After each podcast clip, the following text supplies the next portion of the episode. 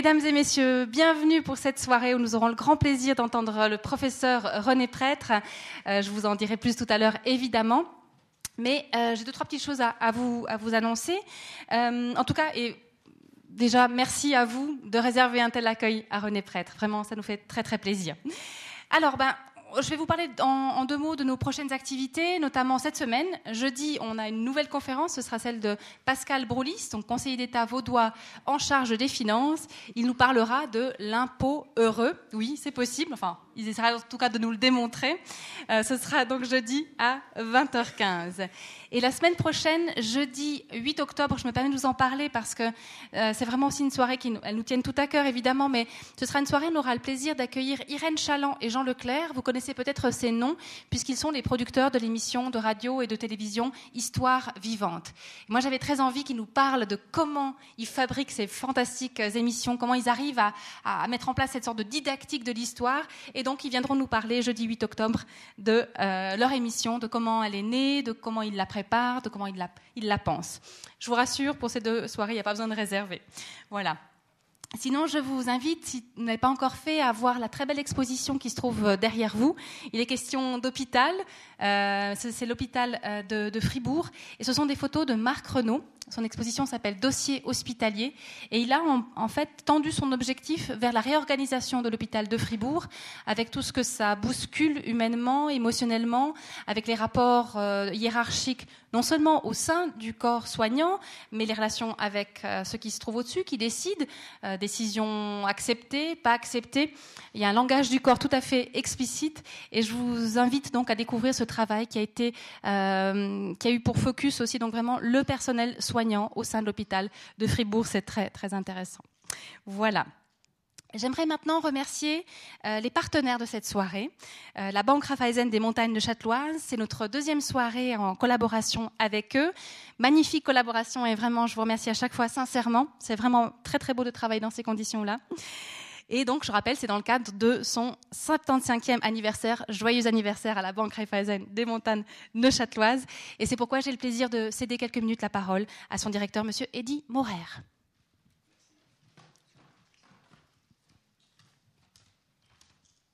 Chers membres du Club 44, chers invités, mesdames, messieurs, c'est avec honneur que je prends la parole ce soir devant vous, sachant le nombre d'orateurs de renom qui ont défilé sur, euh, sur cette scène. Ceci grâce à l'équipe de M. Aubert, je ne sais pas où il est, et puis Mme Bonadonna. Dans le cadre du 75e anniversaire, comme l'a dit tout à l'heure euh, Mme Bonadonna, de la Banque Raiffeisen des Montagnes Châteloises, notre conseil d'administration a souhaité marquer l'événement en soutenant notamment trois conférences au Club 44 l'une donnée par l'éminent généticien le professeur Axel Kahn durant le premier semestre de cette année, et ce soir la présentation du célèbre chirurgien du cœur le professeur René Prêtre. Une troisième séance est prévue avec M. Bernard Chaland, qui est aussi présent euh, ce soir. Euh, elle aura lieu le 29 octobre ici même et c'est également vivement recommandé de réserver. Indispensable, comme, comme elle le dit. J'aimerais profiter de l'occasion pour remercier le Club 44 et toute son équipe afin de proposer à la population, semaine après euh, semaine, et même deux fois par semaine, hein, comme j'ai entendu euh, tout à l'heure, des débats et des conférences avec des interlocuteurs renommés traitant d'aventure, de philosophie, de médecine, de politique, de sport, d'art et bien d'autres choses encore. Ces événements apportent, à mon sens, une vraie plus-value à notre magnifique région. Cependant, vous êtes ici pour entendre un chirurgien de renommée mondiale. Dès lors, je ne serai pas plus long. Je vous souhaite d'excellents débats. Vous invite à partager après la conférence une verrée offerte par la Banque Raiffeisen. Et sans plus attendre, je repasse la parole à Madame Bonadonna. Merci.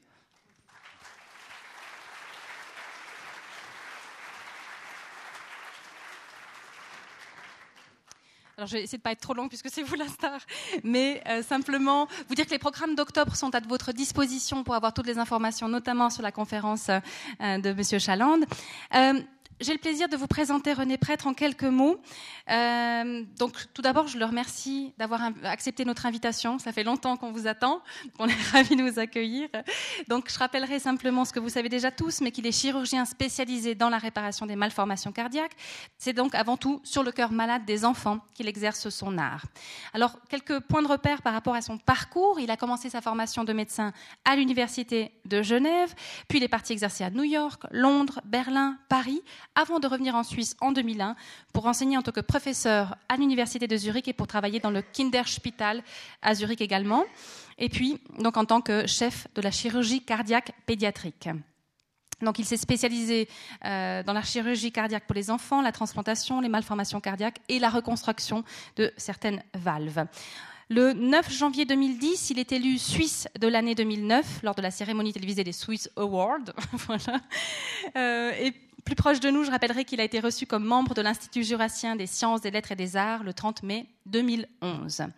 Depuis août 2012, il est professeur à l'Université de Lausanne et chef du service de chirurgie cardiovasculaire du Centre hospitalier universitaire vaudois, le CHUV.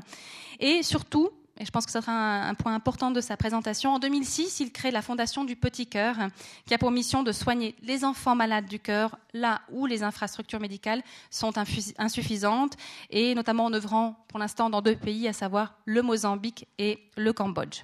C'est donc de cette activité, ici en Suisse et là-bas, dont nous parlera le professeur prêtre, qui, je dirais en quelques mots, allie à la fois des mains d'or, un engagement à toute épreuve et un cœur en un or très J'ai le plaisir de lui céder la parole.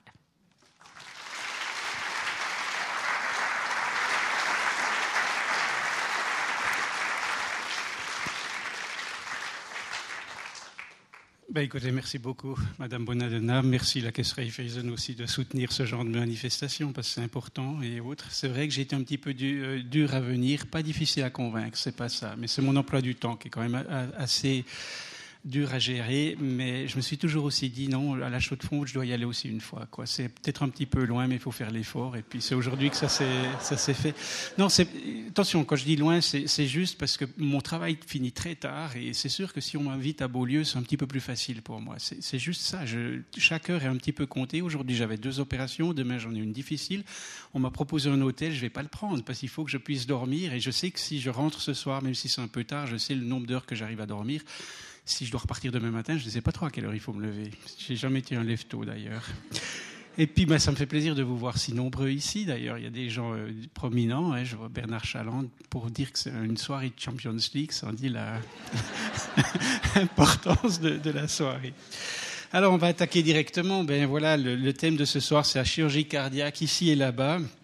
Alors, on va parler d'ici un petit peu, on va regarder un petit peu nos principes, nous, les chirurgiens cardiaques, et nos opérations. Alors, ce sera un bref survol d'un petit peu tout ce qu'on va opérer sur le cœur en fonction de tranches d'âge bien déterminées. Et ensuite, on va voir là-bas, ben, vous l'avez compris, là-bas, c'est finalement euh, au Mozambique, au Cambodge. C'est un petit peu cette entrée humanitaire qui, dans mon travail, a pris une importance importante. Euh, une importance importante.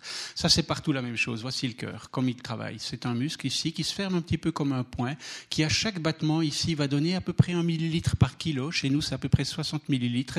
Et donc, au repos, ça fait à peu près 4 litres. Mais surtout, ce qui est impressionnant, il a une fréquence d'environ 60, 70 par minute.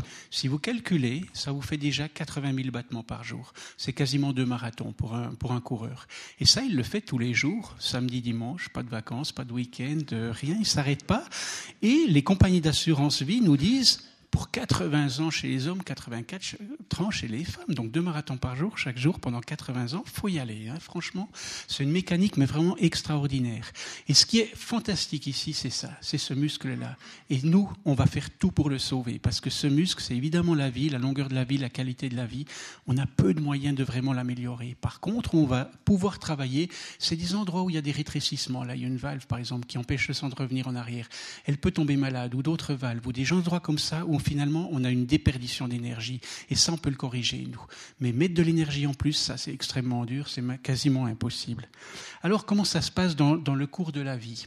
Eh bien, on a beaucoup de problèmes cardiaques ici. Ça, c'est la vie intra-utérine. La naissance est ici. Il y a beaucoup de fausses couches qui sont liées à des problèmes cardiaques. On ne les connaît pas vraiment, on ne sait pas toujours exactement ce qui se passe, mais on le sait, c'est le cœur qui, à partir du deuxième mois, un mois et demi, va prendre la circulation sanguine et le développement du fœtus de l'enfant dépend déjà complètement de la circulation sanguine. Et si ce cœur est mal connecté ou si le muscle est trop faible, ça n'ira pas. Là, c'est un grand point d'interrogation, mais on sait qu'il intervient beaucoup. Il y a la naissance. Énorme changement pour le système cardiovasculaire. C'est le poumon qui prend la respiration. Jusque-là, il était dans de l'eau, le poumon. Il fonctionnait pas. Et il y avait deux trous dans le cœur qui permettaient de le court-circuiter. C'est le placenta qui donnait l'oxygène, qui enlevait le CO2. Donc c'est le poumon de la maman qui respire pour elle et pour l'enfant. Mais à la naissance, comme ça, d'une minute à l'autre, d'une seconde à l'autre, il y a le changement. Il suffit que les connexions soient pas bonnes sur le poumon et tac, ça va mal. Et là, on a beaucoup d'enfants qui meurent vers le 5-6e jour à cause de ces connexions, parce qu'il y a un canal qui doit se fermer et il y a plus de sang qui passe dans les poumons. Souvenez-vous, vos grands-parents, nos grands-mères. Moi, je me souviens de la mère, elle nous disait, ouais, tel et tel, il a un petit garçon, une petite fille. Puis au quatrième jour, cinquième jour, il est mort. On n'a jamais su pourquoi. On appelait ça des petits anges. Moi, maintenant, je comprends pourquoi. Et quand je travaillais à Zurich, on faisait 350 cas par année. Le 20% de nos opérations, c'était dans la première semaine de vie, justement pour éviter ce pic ici. Ce qui est extraordinaire, c'est que beaucoup peuvent avoir un cœur normal après. Il y a juste une connexion à corriger. Et après, on, on se dit, mais on va les ramener jusque-là.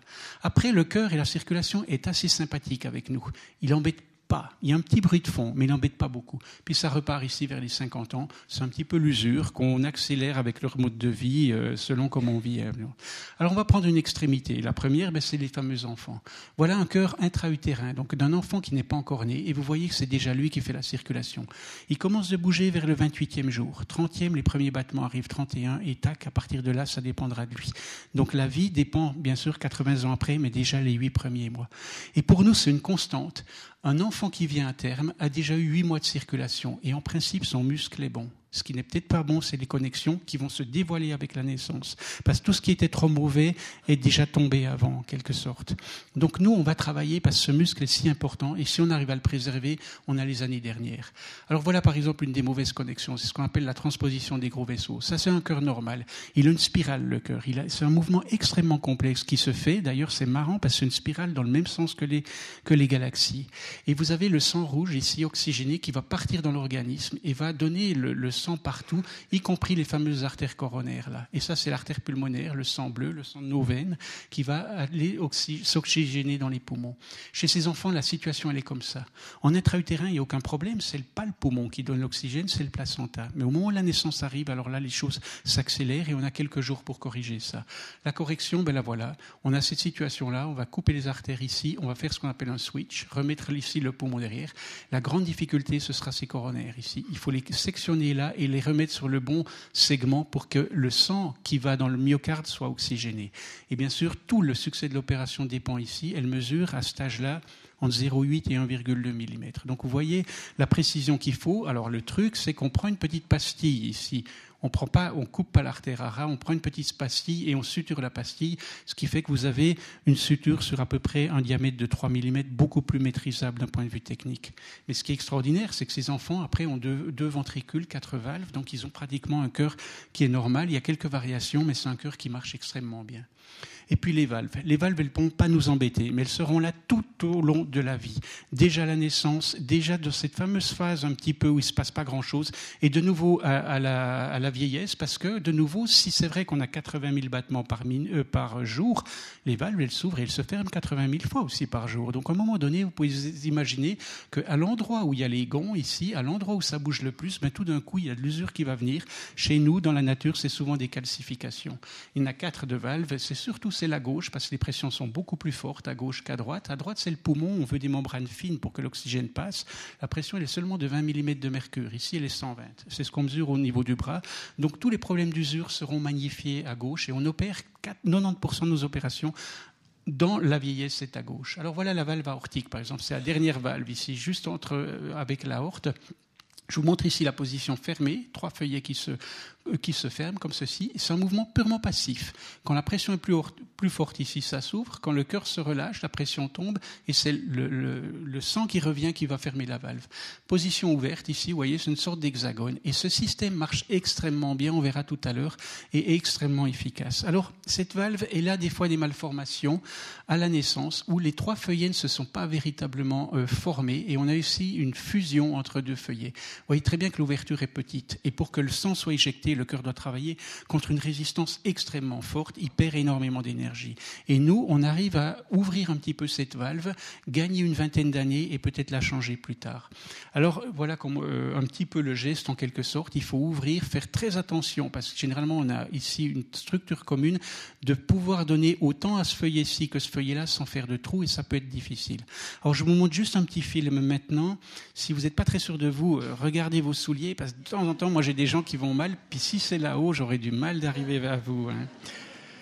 Voilà, c'est un enfant de, quelques, de, quelques, semaines et vous voyez les deux feuillets qui sont fusionnés. On les tire avec des pincettes et on va ici ouvrir en faisant très attention de ne pas passer à travers. Et vous regardez, le, bistouri est très petit ici, et rien que ça, vous ouvrez énormément la surface d'ouverture. Et le feuillet qui est un petit peu épaissi, on va également l'affiner pour que le sang passe beaucoup mieux à travers. Et là, généralement, c'est une valve qui va tenir 20, 30 ans sans embêter tellement. L'enfant pourra également bouger, faire du sport, et on va le, comment dire, le suivre comme ça régulièrement. Ça, le cœur commence de reprendre ses battements. C'est la fin de l'intervention. Ensuite, ben, on a toujours les problèmes de valve, comme je vous disais, mais là, à cet âge-là, la nature est assez sympathique avec nous. Mais commencent les problèmes coronariens. Quand on a fumé, quand on a fait des tas de choses, ça va un peu plus vite que d'autres et on peut commencer d'avoir des problèmes coronariens vers 45-50 ans. Alors les voilà, les fameuses artères coronaires. Le sang reçoit son cœur de l'extérieur, pas de l'intérieur. Et c'est un organe qui a besoin d'énormément d'oxygène à cause justement de sa fonction euh, mécanique. Et les voilà, ces fameuses artères coronaires, on parle de deux, mais on parle même de trois. Parce que ici, à gauche, de nouveau avec un ventricule très épais, puisqu'il fait une pression importante, très vite une bifurcation et pour nous c'est 1, 2, 3. C'est celle-ci la plus importante. Celle-là, si elle se bouche, c'est généralement une mort subite. Alors les voilà comme elle se passe. On a des rétrécissements, sa fameuse artériosclérose, et on va lever ça. Aujourd'hui, c'est les cardiologues qui font la majorité du travail, avec ici le fameux ballon. Ils viennent là-dedans et puis peuvent écraser cette plaque. Ils mettent souvent un stent pour la stabiliser et le sang passe de nouveau à travers. Moi, j'ai toujours été fier que cette méthode-là ait été inventée à Zurich. C'est à Zurich que ça s'est fait en 77. Grunzig l'avait réalisé ça, c'est une belle fleur de noblesse pour la Suisse, en quelque sorte. Il aurait dû gagner le prix Nobel, il avait 42 ans, 45, et il s'est tué en avion. Il pilotait, il est dans le brouillard, il est tombé dans, une montagne, il ne l'a pas reçu. Mais il, il, aurait eu le prix Nobel. Ça a changé la cardiologie, ces choses-là. Ou alors, si vous ne pouvez pas le faire, que l'artère est calcifiée et autres, vous pouvez très bien ici, en aval de la sténose, mettre un pontage, soit une veine, soit une artère, et vous faites ici une incision le long de l'artère de 3-4 mm. Ici, vous avez le, le qui va être fait, et vous faites ici une suture, également sur une certaine distance, même si ça mesure que 2 mm, ici vous voyez que vous travaillez de nouveau sur 5 mm. Et l'avantage, le sang va pouvoir monter dans cette direction et aller dans l'autre. Et je vous montre ici un exemple. Voilà une de ces fameuses artères euh, qui va venir ici et qui va donner du sang dans tout ce segment ici euh, du cœur. Vous voyez que c'est un grand segment. Si celle-ci se bouche là, généralement, ça débouche sur une mort subite. Et puis les problèmes de valves. Alors chez ces gens-là, quand ils sont jeunes, vous l'avez vu chez les enfants, on n'aime pas les changer, les valves. Parce que même si elle est un peu malade, rien ne remplace une valve native. Une prothèse, c'est bien, mais c'est quand même pas aussi fort qu'une valve native. Je vais vous montrer justement ici une de ces valves aortiques qui s'ouvre et se ferme, et vous verrez un endroit il y a un des feuillets qui s'est rétracté et au lieu de bien fermer ici, comme le signe de Mercedes, comme on l'appelle, il y a un trou qui s'est formé avec la rétraction et le sang revient en arrière. Alors on va voir avec l'échographie exactement cette vision ici. On va couper en transverse, puis ensuite on va tourner à 90 degrés et vous allez voir le sang qui revient en arrière et comment nous, les chirurgiens, on arrive un petit peu à la réparer plutôt qu'à la remplacer? Voilà la valve. Vous voyez ce fameux signe de Mercedes, c'est l'ouverture en hexagone. Là, il y a la fuite. On voit ce, segment. Quand on tourne, ça, c'est le sang qui revient en arrière. Voilà. Et la vue intraopérative. Deux feuillets sont bons, mais celui-ci est rétracté. Et vous voyez le trou qui est créé à l'intérieur de la valve. Alors, on a des techniques de suspension. Et la valve, maintenant, est suspendue. Et regardez, quand on l'ouvre, vous avez vu l'air entre dans le cœur. Et si cette valve est devenue étanche à l'air, elle sera étanche au sang. Et vraisemblablement qu'elle va tenir 20 ans, 30 ans, peut-être même toute une vie.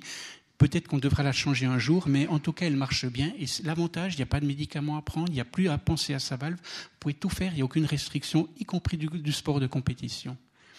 Enfin, ici, ben évidemment, il y a un peu tout qui va pécloter. On va trouver les les coronaires, les valves, les pacemakers, il y a tout. quoi. C'est vite vu. Alors on a des combinaisons, on opère un petit peu, on ne fait pas toujours tout non plus parce que c'est des opérations qui deviennent lourdes, c'est des patients qui peuvent être fragiles et il faut bien mesurer les risques que l'on prend vis-à-vis des bénéfices. Mais on trouve souvent cette valve ici, de nouveau la valve aortique, calcifiée parce qu'encore une fois, à force de s'ouvrir, de se fermer, elle finit par euh, devenir rigide et de ne plus s'ouvrir correctement. Alors à ce stade-là, on s'embête plus. On ne va pas faire des réparations qui durent euh, et autres. On va mettre ce qu'on appelle des prothèses. La valve de cochon, c'est celle qu'on aime bien parce qu'elle tient 15-20 ans à peu près. Pourquoi cochon? Ben, Simplement parce qu'une coche, elle a deux portées par année avec 10 petits cochons. Et en une année, ils font 80 kilos. Ils ont le même débit cardiaque que nous, donc ils ont le même diamètre. Et finalement, c'est très facile à produire. Si vous prenez un veau, ben, il n'y a qu'une portée par année. C'est beaucoup plus difficile à obtenir. Si les lapins avaient, faisaient 80 kilos, on mettrait des prothèses de lapin. Et puis, il y a quand même les prothèses mécaniques. On en a fait des mécaniques, mais là, vous devez anticoaguler. Il y a beaucoup de problèmes. À l'âge canonique de notre patient, si vous l'anticoagulez, les vaisseaux sont fragiles. Ils peuvent vous faire un petit saignement dans la tête et c'est pas très indiqué. On préfère nettement ces valves ici qui n'ont pas besoin d'être anticoagulées parce que c'est du tissu naturel ici, en quelque sorte, biologique. Et on les met comme ça. On va, on va la replacer. On fait un trou dans la horte et on, la, on enlève la vieille valve et on la met ici. Et ça marche très, très bien. Alors maintenant, il y a une nouvelle technique qui s'est développée depuis une dizaine d'années démarré en France, et maintenant un peu, vous en entendrez parler, c'est que on peut remplacer des valves, ou plutôt implanter une valve, sans véritablement ouvrir le sternum, sans arrêter le cœur, sans ouvrir le cœur lui-même. La technique la plus élégante, on ponctionne ici l'artère et on remonte à contre-courant, ici tout un système, vous le voyez ici avec une jauge, et le fameux stent qu'on met dans les coronaires, il est plus gros cette fois, et à l'intérieur d'une valve qui est complètement euh, euh, ratatinée sur elle-même. Et avec un ballon, vous gonflez le stent à l'intérieur, il y a des petits pics ici, elle va s'amarrer dans l'anneau valvulaire, et quand vous enlevez le ballon, ben vous avez ici ce stent avec à l'intérieur une valve, ce qu'on appelle le TAVI. Et bien entendu, vous pouvez même le faire en anesthésie locale. C'est une technique qui est en train de prendre un essor, mais extraordinaire, qui prend maintenant 30% de notre volume, mais qui va monter à 50-60%. Il y a toujours un petit peu des problèmes avec des fuites qui passent ici, mais on est à la troisième génération, il n'y a pratiquement plus de fuites maintenant. L'industrie est à fond là-dedans parce qu'il y a des billions, hein, pas des millions, des billions à gagner, et puis vous pouvez imaginer qu'ils sont intéressés. Qu'est-ce qu'on va faire maintenant quand justement ce n'est pas une source d'énergie qui, est un, problème de, de déperdition d'énergie, mais c'est le muscle lui-même qui est fatigué. Ou le muscle, soit qu'il est fatigué par un problème de naissance, ça existe aussi, généralement par un infarctus ou simplement qu'il arrive un petit peu à bout de course parce qu'il était trop stressé par une valve malade trop longtemps et qu'il n'arrive tout simplement plus à, se contracter et à donner la circulation sanguine. Ben, comme je vous disais, on n'a pas énormément de moyens. On n'a pas, avec nos bistouris, nos aiguilles, une méthode pour rendre un muscle faible plus fort. Et les seules méthodes que l'on a actuellement, ben, c'est de faire ce qu'on appelle une assistance cardiaque, c'est le fameux cœur artificiel. Alors ça se voit quand même aussi à tout âge, beaucoup moins chez les enfants, bien sûr, parce que leur cœur est encore bon, mais ça se voit de temps en temps. Je vous montre juste l'exemple qui s'est fait. Chez les enfants, on a du mal de le mettre à l'intérieur parce que ça prend de la place et on n'en a pas beaucoup. Et la miniaturisation, euh, elle est plus difficile à faire que ça. Souvent, on a une sorte de cœur externe. On a deux canules ici, une qui va euh, ramener le sang dans ceci. De nouveau, on a des valves et puis on a une membrane qui s'ouvre et qui se ferme, qui aspire le sang qui le repousse. Donc elle va aspirer le sang ici, le repousser ici dans la horte et cet enfant va éventuellement pouvoir vivre grâce à ça. Alors je vous montre ici un exemple. On était les premiers en Suisse à le faire quand j'étais à Zurich. Cet enfant était si malade. Il était venu, je me souviens, à l'hôpital avec quand même une maladie génétique du muscle lui-même. On l'avait admis à l'hôpital et deux jours après, il nous fait un arrêt cardiaque euh, aux soins intensifs. Alors on était là, bien entendu, on a commencé le massage. À 40 minutes, le cœur ne repartait pas. On essayait de défibriller, il n'y avait aucun moyen. On est allé en salle d'opération. On a mis d'abord la machine cœur-poumon classique que l'on met pour nos opérations, qu'on peut mettre quelques heures. Et on a fait venir ce cœur artificiel. Moi, je me souviens, j'ai essayé de l'acheter. Mon directeur d'hôpital m'a dit, OK, moi, je mets la moitié. J'ai dit, moi, je donne des conférences et je fais l'autre moitié. Mais j'ai pas encore euh, obtenu le truc. Je suis allé chez lui, j'ai dit, écoutez, on peut pas attendre. Il m'a dit, OK, vous le faites. J'ai dit, je lui ai promis que je continuerai mes conférences, ce que j'ai fait. Et puis, on a, implanté le système et vous voyez, on a dû assister les deux côtés, pas seulement le côté à haute pression, mais aussi le côté à basse pression. Alors regardez ici, c'est le sang veineux. Vous voyez qu'elle a une couleur beaucoup plus foncée, c'est nos veines ici, alors que le sang artériel est très oxygéné. Et cette petite fille, elle a attendu à peu près quatre mois pour être transplantée. C'est ce qu'on appelle le bridge to transplantation, donc le pont à, à, la transplantation. Je vous montre le système, comment il fonctionne. Le voilà. Vous voyez, peut-être qu'on voit pas beaucoup les couleurs, mais vous avez cette membrane qui se gonfle et qui aspire le sang et qui le rejette ici qui le redonne. Regardez comme elle était devenue maigre. Depuis un moment, elle ne mangeait plus comme il faut. En fait, le cœur est vraiment le moteur de l'organisme. On voit peut-être la couleur ici, hein, plus rouge que là. Le cœur est le moteur de l'organisme. Et quand il a la grippe, je vous assure, c'est tous les organes qui soufflent, qui, qui toussent. Et quand on change le cœur, il se remet en fonction. Alors maintenant, on a des systèmes plus simples. Et comme je vous disais, il y a un une moitié du cœur qui travaille quatre fois plus, cinq fois plus, et c'est celle qui défaille le plus souvent. Aujourd'hui, on fait même des systèmes où on n'assiste qu'un côté parce que l'autre est encore bon. Et c'est 80% de nos, de nos implantations aujourd'hui. Alors chez les adultes, on a réussi à miniaturiser ça. On utilise carrément ici des vis sans fin qui tournent à 10 000 tours minute et qui nous produisent 5-6 litres et qui vont aider le cœur. Ça, c'était le grand changement. Au début, on voulait enlever le cœur, mettre une machine à la place. Mais il suffit qu'elle tombe en panne et votre patient va mourir, parce qu'en 4 minutes, le cerveau est mort s'il n'y a pas de circulation. Après, on s'est dit, c'est les années 90, mais plutôt que de remplacer un cœur qui certes est faible, qui certes ne donne que 1 litre et demi, 2 litres à la minute et on en aimerait 4, mais au moins là, on va mettre un système en parallèle. Et ça, c'était une grande, grande révolution dans notre approche de la défaillance cardiaque. Et aujourd'hui, on a des systèmes internes comme ça, qui a la, taille d'une balle de golf. Bien sûr, il y a un système qui passe à travers la peau et vous devez le recharger. Ici, vous avez une batterie qui a à peu près 3 heures d'autonomie, donc il y en a deux, on arrive à faire 6 heures. il ne faut pas évidemment oublier de le mettre dans la prise, parce que là, ça va vite très mal. Mais là, vous pouvez très bien utiliser ça comme bridge à la transplantation, et aujourd'hui, depuis une année, les compagnies d'assurance ont même accepté de le mettre pour euh, euh, thérapie définitive. Les piles, ça, améliore toujours. Rappelez-vous Nonatel, à l'époque, ils étaient déchargés en 4-5 heures. Dans quelques années, je pense, ces batteries tiendront 12 heures, peut-être 24 heures. Après, c'est plus qu'une question, chaque fois qu'on se couche, de la mettre en charge et de ne pas l'oublier, bien entendu. Parce que alors, si on l'oublie, ça va mal. Et puis, mais la dernière solution, surtout sur les patients jeunes, parce que ça c'est quand même une grande contrainte, il y a des problèmes d'infection au moment où ça passe la peau, on aura quand même toujours la dernière des méthodes, c'est la fameuse transplantation cardiaque. Alors je vous montre juste un petit peu comment ça marche. On enlève le cœur natif ici, on en met un nouveau et on va faire les sutures. Il y en a cinq à faire. Elles sont ici. On en voit trois. Il y en a une qui est cachée, une qui est complètement derrière. Ça c'est la solution qui évidemment va aider surtout les patients jeunes montre également cette photo ici. C'est une des dernières transplantations que j'ai fait à, Zurich. C'était juste avant que je ne parte. C'est un enfant qui a 6 ans. Ici, le cœur en avait 8. Et moi, je suis toujours impressionné de, voir, ben, d'abord, je trouve un bel organe, des belles couleurs et tout. Ça, c'est la horte qui est là. Et puis, euh, ce que je trouve toujours impressionnant, le muscle, c'est ceci.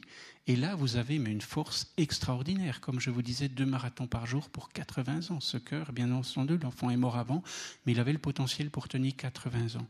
Là, on est en train de voir le cœur qui repart. Et on a eu toujours la transplantation. Il y a des éléments que vous ne maîtrisez pas complètement. C'est entre autres le temps d'asphyxie. Parce que quand j'opère un cœur et que je l'arrête, je lui redonne du sang oxygéné toutes les 20 minutes. C'est comme si vous êtes sous l'eau vous bougez pas et vous reprenez un petit peu d'oxygène, vous repartez sous l'eau. Vous pouvez faire une, une, énorme distance et nous on peut travailler deux heures de temps, le cœur ne va pas perdre de force. Par contre, quand vous allez faire une transplantation, quand vous partez avec nos jets, euh, nos jets et nos hélicoptères euh, au fond de l'Italie, au fond de l'Espagne ou de l'Allemagne et autres, vous avez des fois trois heures, quatre heures de voyage.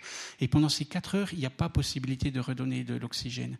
C'est comme si tout d'un coup vous dites, voilà, maintenant c'est les 50 mètres de la piscine qu'il faut faire en un coup. Et quand il on a toujours cette angoisse de savoir, mais est-ce qu'il aura encore la force de repartir? Parce que contrairement aux autres transplantations, comme le rein et le foie, s'il ne repart pas dans les 7-8 jours qui, qui, suivent, on arrive à tenir, on arrive à faire des dialyses, par exemple. Le cœur, on lui demande d'emblée de travailler, de faire ses fameux 4 litres. S'il n'y arrive pas, on est dans des gros, gros problèmes.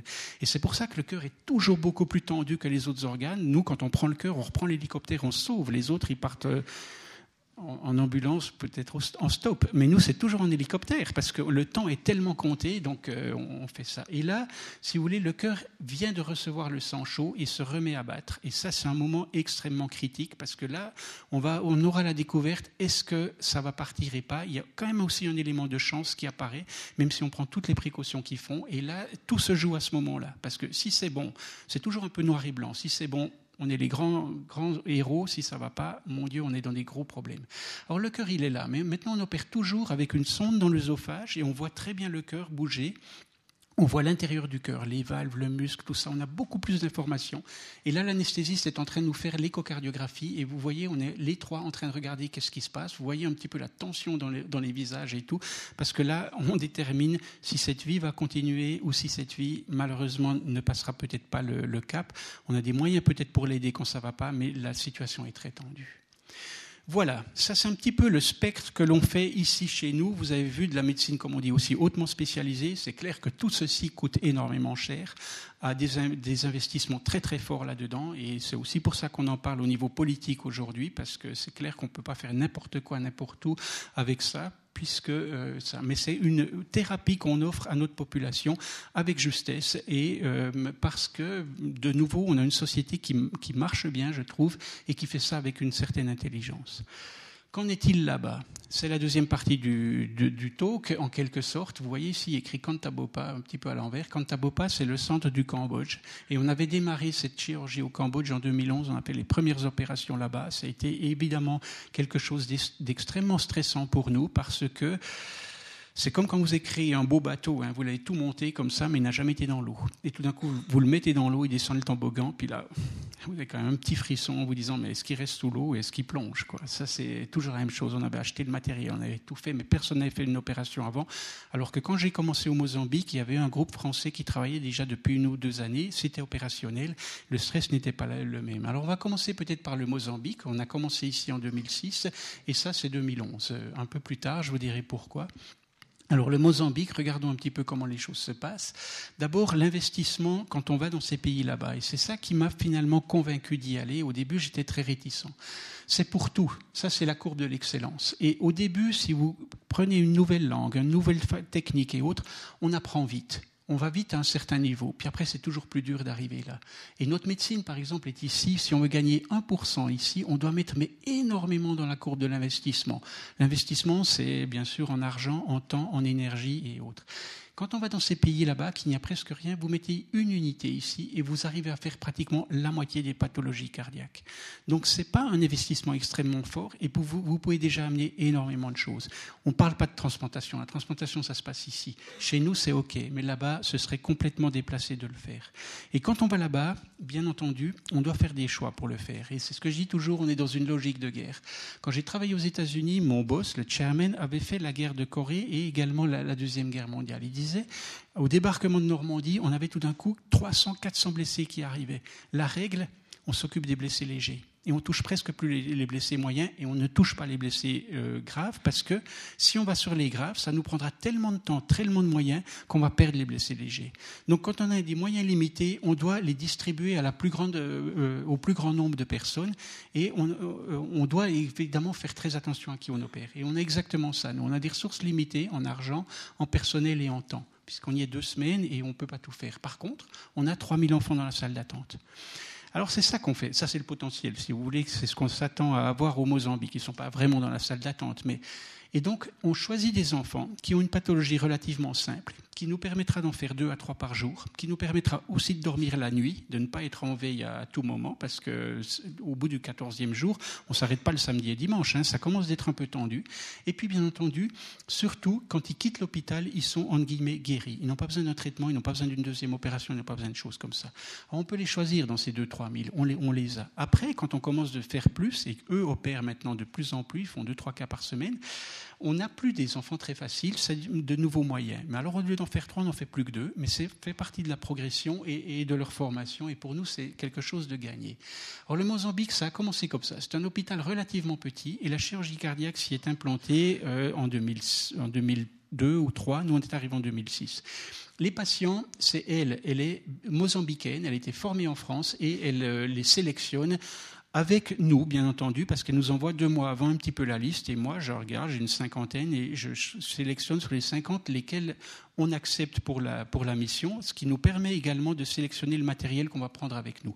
Mais c'est jamais complètement absolu. Hein. On fait à peu près deux tiers de ce qu'elle nous donne, puis un tiers, il y a les enfants qui y arrivent. Quand on arrive le premier soir, on arrive vers 17 heures, ils sont comme ça. Entre trois mois, on va pas en dessous parce que c'est trop de soins impliqués, jusqu'à une quinzaine d'années. Et on les voit tous à ce moment-là. C'est cinq minutes, l'échographie, on confirme ces diagnostics. Moi, j'écris toujours les particularités anatomiques, et puis le lendemain, on démarre les opérations. Alors bien entendu, la salle d'opération, elle est fonctionnelle. Franchement, elle n'est pas luxueuse, mais on a tout ce qu'il nous faut. Et les chirurgiens du coin, qui ont également été formés un moment en France et qu'on continue de former. Et les Français leur avaient dit de former ça, parce que quand ils sont revenus dans le pays, ils ne pouvaient pas faire de la chirurgie cardiaque, ils voulaient revenir en France pour travailler. Puis on leur a dit non, non, allez là-bas, si vous faites quelque chose, on vous verra des chirurgiens et vous aurez une place, un, nid de travail qui sera intéressant. Et ça, je trouve, c'est aussi extrêmement important dans, dans ce genre d'équipe. Alors les soins intensifs, euh, qui sont bien équipés également. Vous voyez ici euh, un, des enfants, il faisait 3 kg 2. C'est nous qui avions cassé la règle. Parce que quand on est arrivé, il disait on n'opère pas en dessous de 10 kg plus c'est petit, évidemment, plus c'est difficile et plus ça engage. Et puis, moi, je n'étais pas tellement d'accord. Je trouvais qu'entre 3 kg et 10, il n'y avait pas énormément de. Enfin, en 4 kg et 10, il n'y avait pas de grande différence. En dessous de 4 kg, c'était plus dur. On avait commencé avec cet enfant-là, qui a été sans problème. Et à partir de là, on avait mis la règle à 3,5 kg. Et puis les soins post-opératoires, donc c'est les gens du coin qui s'en occupent beaucoup. On est aussi là pour les soutenir, pour aussi, euh, quand vous arrivez et que vous faites trois opérations par jour, eux, ils ont un team pour trois opérations par semaine. Vous devez aussi amener du personnel en plus pour faire les nuits. Voilà un petit peu notre expérience. J'ai pas encore mis 2015. On avait une mission en, mai. Euh, on en aura une en novembre euh, au Cambodge. Mais on est à peu près à 250 patients actuellement et les choses marchent bien, je dirais, là-dessus. Alors voilà nos objectifs. Notre premier objectif, c'était de soigner les enfants il est vraiment bon parce que d'abord ils sont très sélectionnés, c'est vrai, et les choses marchent bien. Généralement, c'est des enfants qui quittent les soins intensifs un jour, deux jours après l'opération, et quand on part, il y en a déjà qui rentrent à la maison. Ensuite, le deuxième objectif, c'était la formation. Elle est bonne. Bien sûr, on a formé des gens pour faire marcher la fameuse machine cœur-poumon. Quand on arrête le cœur, il faut bien que la circulation tourne et c'est cette machine qui le fait. N'est pas toujours facile à, gérer et c'est eux qui s'en occupent. Et puis, on a énormément fait de teaching pour les infirmières, pour les soins intensifs, pour qu'ils progressent, mais également qu'on puisse y aller avec moins de monde nous-mêmes. Et cette euh, formation marche bien. Pour les chirurgiens, c'est quand même beaucoup plus dur. Moi-même, il m'a fallu plus de 15 ans pour dominer cette chirurgie. Donc, on ne peut pas s'attendre qu'en un claquement de doigts, il y arrive, mais ils font quand même régulièrement des progrès. Et aujourd'hui, si je prends par exemple les difficultés sur une échelle de 5, ils arrivent à opérer toutes les 1 et la grande majorité des deux. Ils s'arrêtent aux 3. Les 3, ils les font avec nous quand on y va. Mais disons, c'est une bonne progression. Et à mon avis, il leur faut encore quelques années. On n'ira peut-être pas aux 4 et 5, parce qu'encore une fois, c'est un engagement, un investissement énorme. Ou alors beaucoup plus tard, rappelez-vous cette fameuse asymptote là qui n'arrête pas d'être horizontale au fur et à mesure qu'on va sur la droite. Et l'objectif numéro 3, j'avais pas tellement pensé sur le moment. Moi, j'étais un petit peu focalisé sur soigner, aider les gars et, les former. Mais j'ai remarqué aussi ça, c'est qu'on a créé des places de travail. Cet hôpital est sponsorisé également par le gouvernement. Il est devenu grand. Ça, c'est tous les qu'ils ont construit ces deux dernières années. On a des spécialistes, bien sûr, qui sont formés, qui travaillent là. Mais on a des médecins, des infirmières. Mais on n'a pas que ça. On a aussi un personnel non soignant. Il y a un cuisinier, un jardinier. Il y a des gens qui nettoient les trucs, qui font. Ils sont salariés. Et pour moi, ça, c'est important parce que ça leur permettra éventuellement de donner un accès aux études à leurs enfants et de remonter un petit peu euh, ces pays qui font partie des pays très pauvres. Mais bien sûr, je ne suis pas naïf non plus. Il y a aussi des gros problèmes là-bas. Et eh bien, euh, c'est ce qui m'embêtait quand je suis parti. Est-ce qu'on a vraiment besoin d'une chirurgie cardiaque quand 50%, c'est 40% aujourd'hui, des enfants ne vont pas à l'école? Ça, c'est une énorme question à laquelle je n'ai toujours pas répondu. Et bien sûr, ils auraient besoin plutôt de, formation, d'une infrastructure plus forte. Ce seraient les priorités à faire. Et c'est toujours la même chose. Est-ce que l'on fait? Est-ce que c'est utile? Est-ce que c'est futile? Futile, c'est un peu ça. Les priorités ne sont pas respectées. La scolarité ne l'est pas. L'hygiène, les vaccinations devraient être bien en amont par rapport à nous. Il y a aussi un effet goutte d'eau. On fait 30 enfants, il y en a 3000 dans la salle d'attente. Franchement, le, chiffre paraît dérisoire. Et puis, il y a une corruption endémique. Elle existe aussi chez nous. Hein. Il n'y a qu'à voir les dernières euh, headlines qu'on a eues la semaine dernière, mais elle est presque génétique chez l'homme. Nous, on a des garde-fous qui permettent de contenir ça. Là-bas, c'est beaucoup moins euh, contrôlé et bien entendu, c'est un problème qui est toujours récurrent avec cette instabilité sociopolitique qui est aussi, euh, comment dire, liée à tout ceci, avec des révolutions qui font ça. Le Mozambique, heureusement, est un pays stable, qui a une démocratie africaine, mais quand même peut-être une des meilleures là-bas, et surtout que le gouvernement regarde quand même un petit peu comment ça marche. Alors ça, c'est le côté où on se dit, quand on voit ça, bon, ça sert à rien, il ne faut, pas, il faut pas y aller. Par contre, il y a aussi peut-être un côté utile. L'investissement, vous l'avez vu, il est raisonnable. Ça nous coûte 4000 francs pour une opération là-bas. Chez nous, c'est beaucoup plus, mais il ne faut pas faire des comparaisons trop rapides. Hein. Moi, je ne paye pas de salaire non plus, alors que chez nous, il y a des salaires qui sont dessus. On soigne des enfants, c'est-à-dire la force de ces pays. Il y a de la formation, pas seulement des médecins, mais de beaucoup de monde là-dedans. On crée des postes de travail. Il y a cet effet anti-brain drain. Comme je vous disais, ces gars, ils étaient frustrés. Ils ont appris pendant 5-6 ans un métier, reviennent chez eux, ils ne peuvent pas l'exercer. Ils voulaient retourner en Europe. Et ça, je pense, c'est ces gens-là qui doivent tirer leur pays en avant. Et puis, il y a beaucoup d'effets collatéraux positifs. Quand on va là-bas, on a une bonne réputation. Les Suisses là-bas, ils en parlent toujours un peu à la télé et autres. Et moi, je me souviens, on fait des premières, des premières pour eux, hein, pas des premières mondiales. Il en parle de temps en temps au téléjournal. Quand on va au travail, les gens nous applaudissent. Ils ont l'air d'être heureux. Et quelque part, c'est cet effet de se dire, mais on n'est pas laissé pour compte. S'il fallait aller sur la Lune, on y arriverait aussi. On arrive à faire de la chirurgie cardiaque qu'on nous, et il y a une certaine fierté qui apparaît. Alors, je ne vais pas non plus exagérer le, le, phénomène, mais quand on est là, moi, franchement, je trouve que les gens sont, en tout cas quand ils nous voient, très souriants et autres. Alors le dernier projet, il est venu plus tard. Moi, je voulais faire un seul projet et me mettre dans la profondeur dessus, formation, regarder, plutôt que d'aller butiner un petit peu partout, parce que la demande, elle est extraordinairement grande. Je vais au Cambodge, pourquoi? Parce que vous connaissez tous, euh, ou certainement Béatrice Schner, qui est là-bas depuis une vingtaine d'années. Il a fait des hôpitaux pour les enfants. Il est zurichois, il avait travaillé au Kinderspital. Et il vient vers moi un jour, il me dit, voilà, les maladies infectieuses, c'était mon tueur numéro un, on l'a contrôlé maintenant. la santé primaire aussi. Mon tueur numéro un est devenu le cardiaque. Il faut que tu viennes démarrer le truc. C'était en 2006 ou 2007. Moi, j'ai vu une fois sur place. Mais sur le moment, je me dis, mais c'est pas possible. Je veux dire, c'était de la terre battue par terre. Ils avaient deux salles opératoires, mais ils opéraient, ils incisaient des, des, abcès d'appendicite, des choses comme ça. Je disais, mais attends, Béat, tu peux pas faire un cœur là derrière. Si tu infectes une valve, ton patient, il est mort. Et partout dans le monde, les salles cardiaques sont séparées du reste de la chirurgie. On a tellement peur des infections dans, dans ce domaine, de temps en temps, même si, et autres, je disais, ça, c'est pas possible. Il n'y a même pas de soins intensifs comme on appelle soins intensifs. Nous, je disais, mais attends, tes patients dorment toujours, comment tu fais? Alors, ils ont des ballons dans la trachée, on le fait aussi, nous, hein, quand on les transporte, on met l'air, et puis ils me disent, ah, mais il y a, quelqu'un qui se relaie, c'est la famille, il se relaie, puis ils Je dis, mais attends, quand tu fais du cardiaque, des fois, ils sont intubés, donc euh, sur le respirateur, un jour, deux jours. Tu peux pas donner ça à la grand-mère à deux heures du matin. Si elle s'endort, si elle s'endort 10 minutes, le cerveau, il est, il est raide. J'ai dit non, tu as besoin d'avoir des respirateurs, d'avoir des moniteurs, des alarmes qui, quand tout d'un coup la pression tombe, fait bip bip, et puis on regarde et on corrige le truc. Parce que si elle tombe trop bas trop longtemps, c'est trop tard. Et donc, moi, j'avais cassé un peu son rêve, je me souviens. Mais lui, c'est un gars qui est extrêmement euh, euh tenace.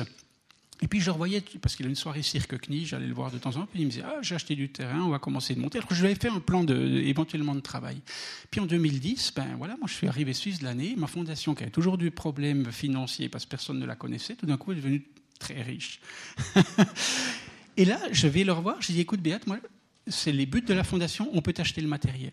Alors on a acheté le matériel de soins intensifs, du bloc opératoire, et puis on a monté ça sur place et tout. Et comme je vous disais, tout d'un coup, euh, il vient nous dire, comme ça, euh, je ne sais plus quand c'était, mais en 2011, je suis prêt. Mais moi, je tombais du ciel quand il a raconté. Alors, on a commencé de monter les choses. Alors, c'est vrai qu'il a des cardiologues qui font les diagnostics de manière très précise. Ça, je l'avais déjà vu. Mais c'est frustrant hein, pour un cardiologue de faire un diagnostic, savoir qu'il y a un traitement, mais il n'y a personne pour le faire. Mais c'est une cardiologue. Hein. On va la voir tout à l'heure. J'ai un petit film. Et ça, c'est. Et je me souviens, j'étais allé, mais très rapidement là-bas, parce qu'il y a six heures de décalage horaire, je m'en souviens encore. Euh, juste pour contrôler le matériel. On avait le matériel là, mettre les prises, être sûr que ça s'allume, euh, que les choses marchent. On avait fait une opération à Zurich, on avait tout décortiqué, les contrôles qu'on faisait, la coagulation, des machins comme ça, en se disant, parce que là-bas, on en a besoin.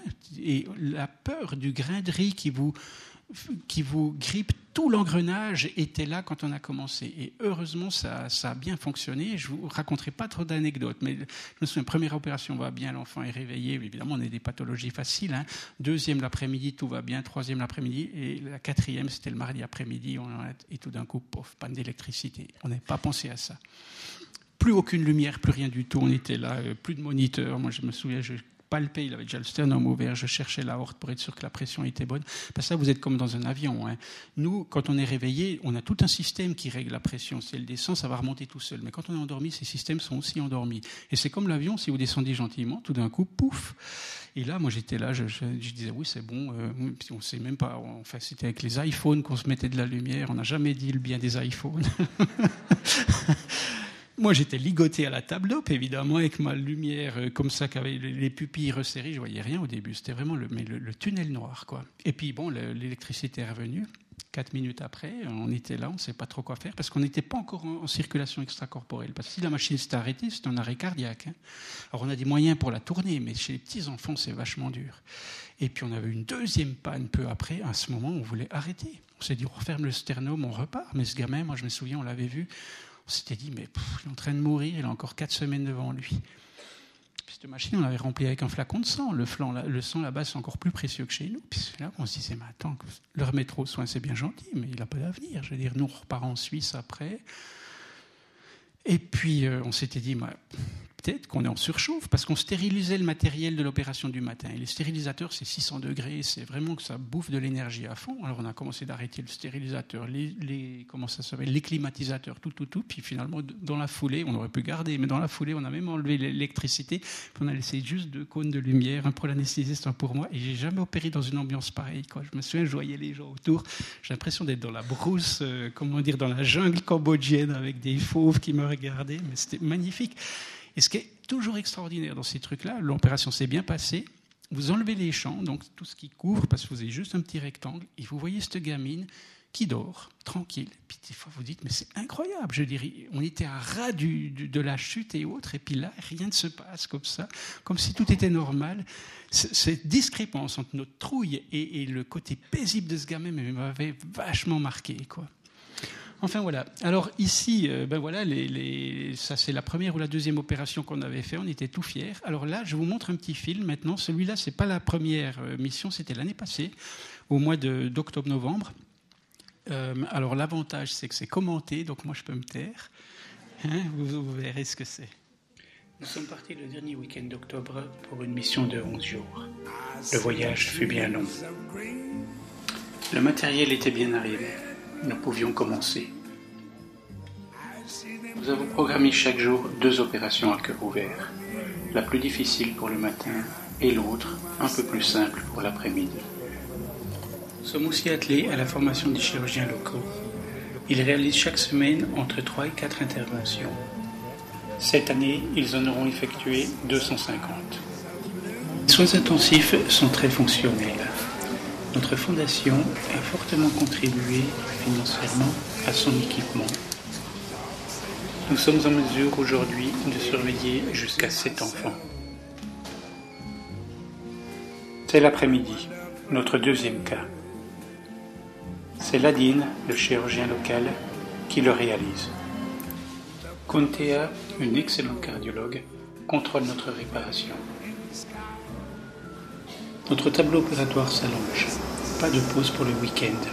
Et toujours ces enfants dont l'âge s'étale entre quelques semaines et une quinzaine d'années.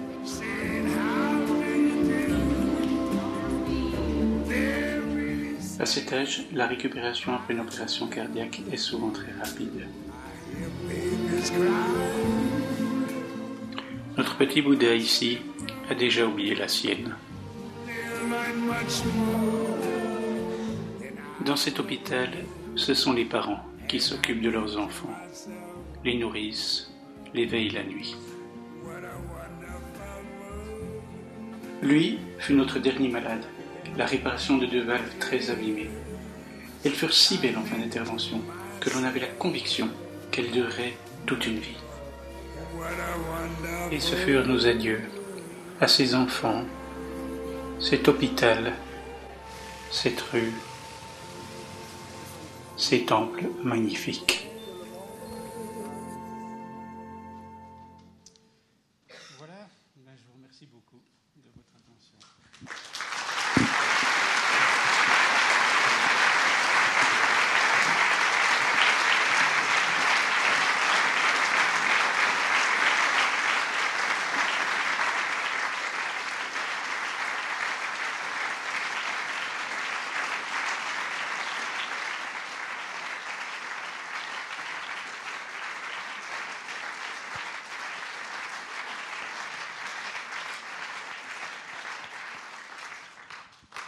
Merci beaucoup à René Prêtre. Ben voilà, on a quelques minutes, enfin un bon bout de temps devant nous pour des questions.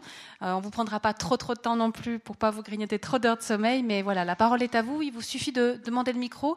C'est des questions en haut, euh, on, on relayera. Ah, question là-bas.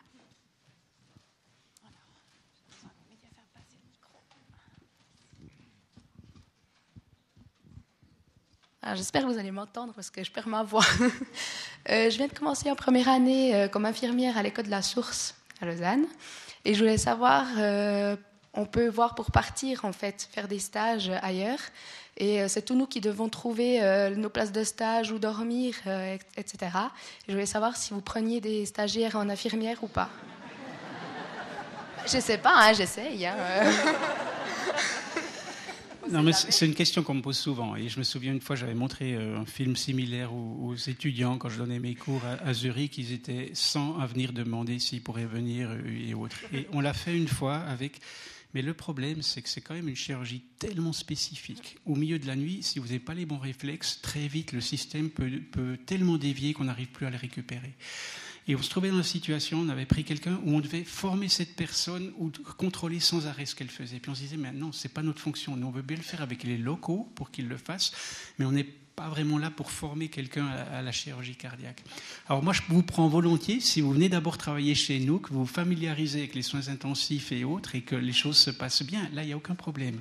D'ailleurs, quand à Zurich, on a beaucoup d'infirmières qui font des soins intensifs, c'est assez pénible et après sortent et vont un petit peu dans le privé et autres, mais on gardait ces réflexes.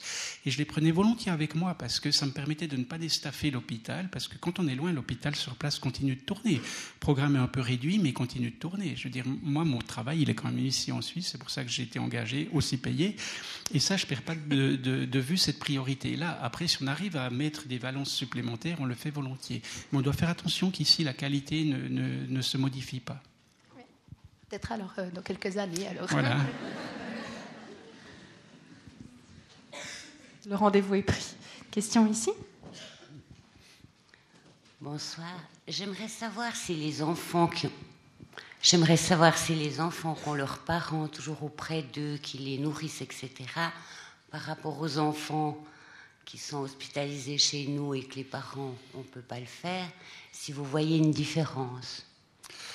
Oui, évidemment qu'il y a des différences. Euh, je veux dire, il y a aussi des différences culturelles, ça c'est clair. Nous, on opère des enfants quand même plus faciles là-bas, donc on a moins de, difficultés. Ici, si vous avez des difficultés, vous devez passer beaucoup de temps avec justement les parents, parce qu'ils ont besoin d'être peut-être rassurés aussi, mais en tout cas informés. Là-bas, je dois dire, mon travail est beaucoup plus facile sur ce plan-là parce que. C'est des gens qui sont, qui viennent de la rue, je dirais, qui n'ont pas fait des universités, donc ils ne parlent pas une autre langue que le khmer ou leur dialecte que je ne parle absolument pas. Donc, avec les locaux, ils ont tous les médecins, même les infirmières font un peu d'études et ils dominent un peu le, français toujours actif hein, euh, au Cambodge et même euh, au Mozambique ou de l'anglais. Donc, j'arrive à communiquer avec eux, mais avec les parents, pratiquement pas. En Afrique, par exemple, c'est toujours euh, oui de la tête, non de la tête. Et puis, il y a aussi le fait que quand vous avez une éducation dans le style américain hein, du terme, ben là, vous avez plus de questions, de choses comme ça, ce qui n'ont pas véritablement là-bas. Maintenant, comme je vous disais, les enfants sont plus faciles, mais chez nous aussi, les parents sont très proches des enfants. Ils, dorment dans la même chambre et autres. Après, bien sûr, on a des infirmières quand même qui sont là. Souvent, ça travaille. Chez nous, ils ont des temps un petit peu. Ils peuvent pas être là 24 heures sur 24. Là-bas, c'est quand même très différent. Et c'est vrai qu'on a beaucoup, on a des infirmières aux soins intensifs, mais à l'étage, on n'a pratiquement personne. Hein. Et c'est pour ça que nous, on doit faire vraiment une opération bien faite et bien sélectionnée, parce qu'on ne peut pas se permettre d'avoir encore une surveillance à assurer après à l'étage. Question de ce côté-là. Merci beaucoup de votre merveilleuse présentation. Je voulais vous demander, vous avez choisi le Mozambique, vous avez choisi le Cambodge. Est-ce que d'autres pays tels que l'Amérique ou l'Angleterre ou la France ont aussi été investis dans des pays africains. Oui, bien sûr. Oui, oui, oui. Non, il y, a, énormément de monde, la France en particulier, en Afrique. Euh, et d'ailleurs, moi, le Mozambique, ça démarre comme ça, c'est la chaîne de l'espoir qui démarre ça. Donc c'est une, organisation humanitaire française euh, et c'est eux qui justement avaient formé ces gens qui voulaient revenir. Ils ont dit non, allez-y, nous on va faire en sorte qu'il y ait une dizaine de missions par année, une par mois. Ce sera bon pour votre formation, mais surtout ça vous donnera la possibilité de soigner ces diagnostics que vous avez faits qui vous frustrent tant si vous n'arrivez pas à donner une solution. Et puis, euh, moi j'ai travaillé une année à Paris. Et depuis ce moment-là, il me disait toujours, mais écoute, viens, euh, on, cherche un peu du monde, on aimerait ça. Et moi, au départ, je voyais plus ces grands problèmes qui avaient les priorités. Et j'ai dit non assez longtemps. Puis au bout d'un moment, mon copain me dit, mais écoute, viens une fois avec nous, puis tu verras. Et puis, euh, bon, il me disait non, on te paye tout. la chaîne L'Espoir le fait. Je me disais attention, les Suisses vont quand même faire quelque chose. C'est pas la France qui va. Et c'est là que je fais ma fondation pour être aussi indépendant. Ça me permettait de me dire si ça me plaît pas, le programme et tout, je peux me retirer. J'ai pas de, redevance vis-à-vis d'eux. Et j'y suis allé en 2006 et franchement, j'ai changé complètement ma façon de voir. Mais je suis quand même réaliste. C'est pas euh, par euh, niaiserie et autres. Je sais très bien que c'est difficile de savoir où se trouve le curseur entre comme je vous disais, on peut se dire, mais oui, c'est la goutte d'eau et il n'y a peut-être pas grand-chose à faire, ou alors, non, mais c'est magnifique ce que l'on fait là. Et le curseur est entre ces deux extrêmes. Je pense un petit peu plus à droite quand même. Il y avait, bon, moi je lis toujours un petit peu le New York Times, parce que j'ai fait trois ans là-bas et je me sens pas new-yorkais, mais disons, il reste des, attaches. Il y avait un article très intéressant il y a trois jours dans le New York Times où il disait que la chirurgie dans des pays comme ça pourrait amener beaucoup plus que d'autres choses parce que pour la faire, vous avez besoin d'eau potable, vous avez besoin d'électricité stable, vous avez besoin d'une toute une infrastructure. Et ce genre de truc est un moteur qui tire tout en avant. Et c'est vrai que la chirurgie cardiaque, même dans nos hôpitaux en Suisse, tire tout en avant. Au moment où vous avez de la chirurgie cardiaque, vos soins intensifs sont plus réactifs, deviennent meilleurs et vous pouvez faire beaucoup de choses. Je me souviens quand on a démarré la transplantation hépatique à Genève, ça a énormément profité du fait qu'il y avait une chirurgie cardiaque sur place. C'est un moteur extraordinaire, la chirurgie. À l'image du cœur. Une intervention ici Merci. Madame euh, nous a rappelé que vous aviez euh, commencé votre formation. Tu, peux, tu peux, tutoyer. Non Très bien. que tu avais commencé ta formation à Genève et euh, je ne peux pas m'empêcher euh, de citer quelques lignes d'un patron qui était le professeur Rudler à cette époque, euh, un Français, vraiment chirurgien. Alors c'est juste quelques lignes, n'ayez pas peur. Vous savez qu'immédiatement après le dévouement inconditionnel aux malades, le grand souci de ma vie aura été de communiquer autour de moi ce que j'ai cru valable et utile et mes deux grandes récompenses auront été l'opéré qui va bien et l'élève à qui j'aurais pu transmettre quelque chose. Eh bien, le merveilleux exposé du professeur René Prêtre ce soir ne vous fait-il pas penser qu'il est exactement dans les mêmes lignes? Ce dont nous nous devons de le remercier très, très chaleureusement et de le féliciter vivement.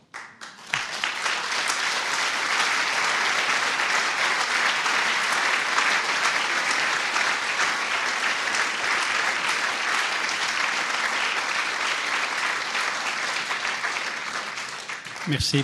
Juste pour l'anecdote, Jean-Marc Fiala est chirurgien général et quand on démarrait par la chirurgie générale avant de faire le cardiaque ou, des spécialités. Quand j'arrive à Genève, il est encore là et je me souviens, euh, il est parti un petit peu quand je suis arrivé.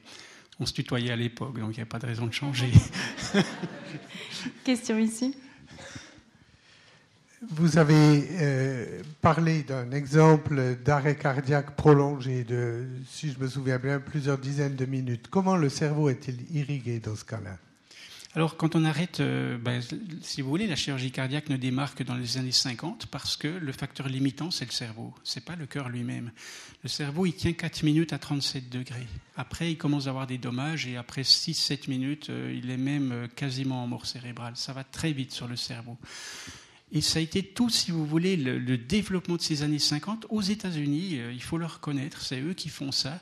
Après-guerre, il y a un enthousiasme énorme. Ils ont mis énormément de moyens là-dedans. Ils n'avaient pas un pays non plus à reconstruire comme l'Europe. Et ça a été le développement de cette fameuse machine qu'on appelle cœur-poumon, qui va à la fois euh, donner l'énergie pour que le sang circule, mais va aussi l'oxygéner. Et ça a pris 30 ans pour la développer, cette machine. Elle commence d'être fonctionnelle au milieu des années 50, début des années 60. Et au moment où cette machine tourne, vous pouvez arrêter, le cœur. C'est la machine qui va faire euh, tourner le sang euh, dans l'organisme. Le cerveau, que l'énergie ou l'oxygène vienne du poumon ou d'une machine, il s'en fiche. Lui, il veut de l'oxygène en permanence. Si vous voulez, c'est comme avant, on vous disait, voilà, vous avez votre voiture, le moteur, il faut le réparer, mais la voiture doit continuer de fonctionner. C'était quasiment impossible. Alors que là, maintenant, on met une voiture en parallèle, elle tient la voiture, vous pouvez ouvrir le coffre, travailler, une fois que c'est fait, vous enlevez la voiture en parallèle et elle continue. C'est ça un petit peu le principe de, la chirurgie cardiaque. On a cette fameuse machine cœur-poumon qui va reprendre la circulation. Alors, dans les premières années, elle durait deux heures, trois heures, puis on commençait à avoir des problèmes du sang qui coagulait. Aujourd'hui, on a fait de tels progrès que cette machine, on peut la mettre même plusieurs jours, plusieurs semaines. Et vous avez vu après le cœur artificiel. Alors lui, il est que du cœur. hein. Il n'y a pas le poumon avec. Le poumon, ce serait trop difficile sur plusieurs. Mais maintenant, les cœurs artificiels, on les a mis en bridge to transplantation. Mais il y a des gens qui sont tellement difficiles d'avoir un cœur que le record actuellement, je crois que c'est 7 ans. Il y a quelqu'un qui a un truc comme ça, il attend depuis 7 ans son cœur, et c'est ça qui nous fait dire, mais maintenant, à partir de 65 ans, on sort de- des listes de transplantation parce qu'on a tellement peu de donneurs. Mais on se dit, mais pourquoi à 75 ans, on ne donnerait pas encore 50 belles vies à quelqu'un qui a juste le cœur qui va pas bien, il a ses petits-enfants, il va juste encore à la migros, il regarde la télé. Avec ça, il y a un cœur artificiel suffit. Non, mais un cœur artificiel suffit. Un jeune pas, il veut jouer au tennis, il veut faire quelque chose, là, ça va pas. Et c'est pour ça que pour les jeunes, la transplantation sera toujours le- la thérapie, si vous voulez, de choix, mais on en a 35, 40 en Suisse, pas plus. Au passage, vous parlez de transplantation. Je ne peux pas m'empêcher de penser à un roman extraordinaire, je ne sais pas si vous l'avez lu, qui est celui de Maëlys de Kerangal, qui a écrit un roman qui s'appelle Réparer les vivants. Oui, je l'ai lu, oui. Exceptionnel, voilà, si jamais c'est une lecture Ouais, euh, vraiment. Alors, sais pas au niveau de la précision, mais médicale. non, je- je- oui, je l'ai lu, je l'ai lu, mais de nouveau, mais les qualités littéraires sont sublimes. Ça tourne autour du cœur de nouveau. Oui, Pourtant, on transplante aussi du foie, du poumon, des choses comme ça. Mais je peux vous faire une enquête. Je vous demande, vous connaissez Christian Barnard? Je suis sûr, il y en a plus de la moitié qui lève la main. Qui c'est qui a fait la première transplantation du foie? Du, euh, du, du poumon Moi, j'ai dû regarder pour le savoir. c'est Starzel pour le foie, le poumon, je sais même plutôt qui c'est. Mais quand Barnard fait son truc, c'était le 3 décembre 67, euh, ça même pas un jour, la terre entière le savait. Ça a fait le tour du monde, il n'y avait pas encore Internet à l'époque. Et le magazine Stern, peu après, le nomme euh, l'homme de l'année euh, 1967. Alors si un titre comme ça vous intéresse, allez dans le cœur, je vous assure, ça marche assez bien. Madame ici? J'ai été stagiaire à la maison de Terre des Hommes à Massonger. On recevait des enfants qui étaient opérés en Suisse. Qu'est-ce que vous pensez de ce- cette manière de faire? Elle est bonne aussi. Ce qui lui manque, si vous voulez, alors on soigne des enfants qui viennent d'Afrique euh, dans les conditions suisses. Ils repartent à Massonger pendant un mois et deux parce qu'il faut quand même être sûr que tout va bien et ensuite ils retournent dans leur pays. Ce qui manque par rapport à aller sur place, d'abord c'est plus cher parce que bien sûr tout est plus cher chez nous. Quand on va là-bas, par exemple, une valve cardiaque coûte à peu près 6 000 francs. Mais nous, quand on va en mission, les compagnies nous les donnent pour 1500. Donc au prix, si vous voulez, ils ne mettent pas leur marge. Enfin, il y a- toutes des choses comme ça. On, brade avec eux, on, est assez dur. Même les fils, hein. les, fils chirurgicaux sont chers. Un fil, c'est facilement 30 francs, alors ils nous les donnent beaucoup moins. Beaucoup moins. Puis là-bas, quand vous avez un fil, hein, vous, vous nouez avec un tout petit truc et vous faites 5-6 sutures avec le même. Chez nous, c'est une, deux, puis voilà. Je ne dis pas qu'on gaspille, c'est surtout pas ça. Il faut aussi aller vite, c'est plus agréable quand même. Mais là-bas, vous, regardez à peu, à- à peu près tout quand même euh, sur vos dépenses. Mais ce qui manque quand vous faites venir les enfants ici, c'est justement toute cette formation qui n'a pas lieu là-bas. Les gens n'en profitent absolument pas. Ils reçoivent, ils quittent des enfants malades, ils les reçoivent en, en convalescence, en train de récupérer, mais il y a une énorme un trou là qui, dans lequel ils n'ont pas participé. Et puis ces autres phénomènes dont je vous disais, là quelque part, on crée quand même des postes de travail sur place avec des gens qui sont intégrés chez eux. Et moi, je trouve que ça, c'est aussi assez important, ce côté entrepreneuri- entrepreneurial. Que, ce qu'il y avait comme problème aussi que je trouvais, c'est qu'il n'y avait pas forcément. Enfin, il faut que ce soit des enfants qui n'ont pas du tout besoin de traitement au retour.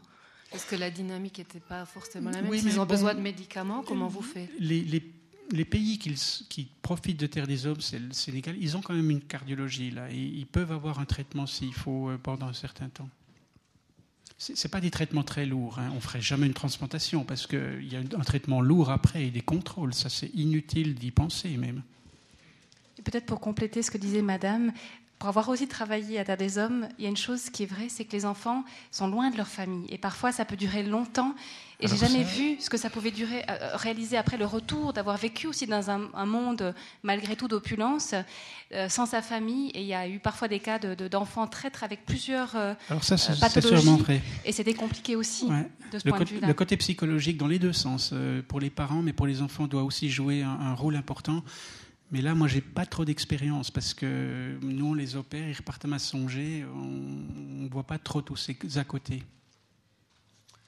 Bonsoir docteur, pour revenir à la question du manque de cœurs, est-ce que c'est une question de quantité ou bien c'est des cœurs qui doivent répondre à des, standards tout à fait particuliers pour faire ces transplantations? Il y, a, beaucoup de facteurs et c'est pour ça qu'on se bat toujours un petit peu, bah, d'abord pour informer le public. Un, des facteurs quand même, c'est le refus de- des familles. Et c'est vrai, on le comprend dans un certain sens. Par exemple, bah, j'avais écrit dans le matin dimanche il n'y a pas longtemps là-dessus, puisque la Suisse n'accepte pas ce qu'on appelle le consentement présumé. Bon, moi, j'aimerais qu'il se fasse, mais je ne suis pas non plus, euh, euh, comment dire, je ne veux pas partir en guerre euh, pour, pour cela, mais moi, j'avais remarqué, parce que un temps, dans ma jeune, quand j'étais jeune encore, je faisais partie des réanimateurs. Parce que les réanimateurs et les transplanteurs sont deux équipes complètement séparées et on ne sait pas ce qui se passe, qu'il n'y ait pas de conflit d'intérêts. Quand on était réanimateur, on devait demander aux parents est-ce que vous nous autorisez à faire des, prélèvements? Et moi, je me souviens de temps en temps, si c'était pas directement eux et autres, il y en avait trois, quatre, les frères, ils se, frères et sœurs, ils se regardaient, puis il y en a un qui disait juste Je suis pas sûr qu'il aurait voulu. Il disait ça, puis on disait non parce qu'on était plus dans, on se disait, on ne prend pas de risque vis-à-vis de la personne qui nous a quittés. Et ce qui est extraordinaire, si vous regardez euh, un petit peu le, le truc, c'est que c'est à peu près plus de 50% de non à cause de ça. Par contre, si un enfant meurt, et les parents sont là, sont beaucoup plus un, eux, ils acceptent à 70%. Et c'est parce que ce lien est beaucoup plus fort. Et quand on a perdu un peu le lien, tout d'un coup on se dit, mais tiens, qu'est-ce qu'il aurait pensé lui-même?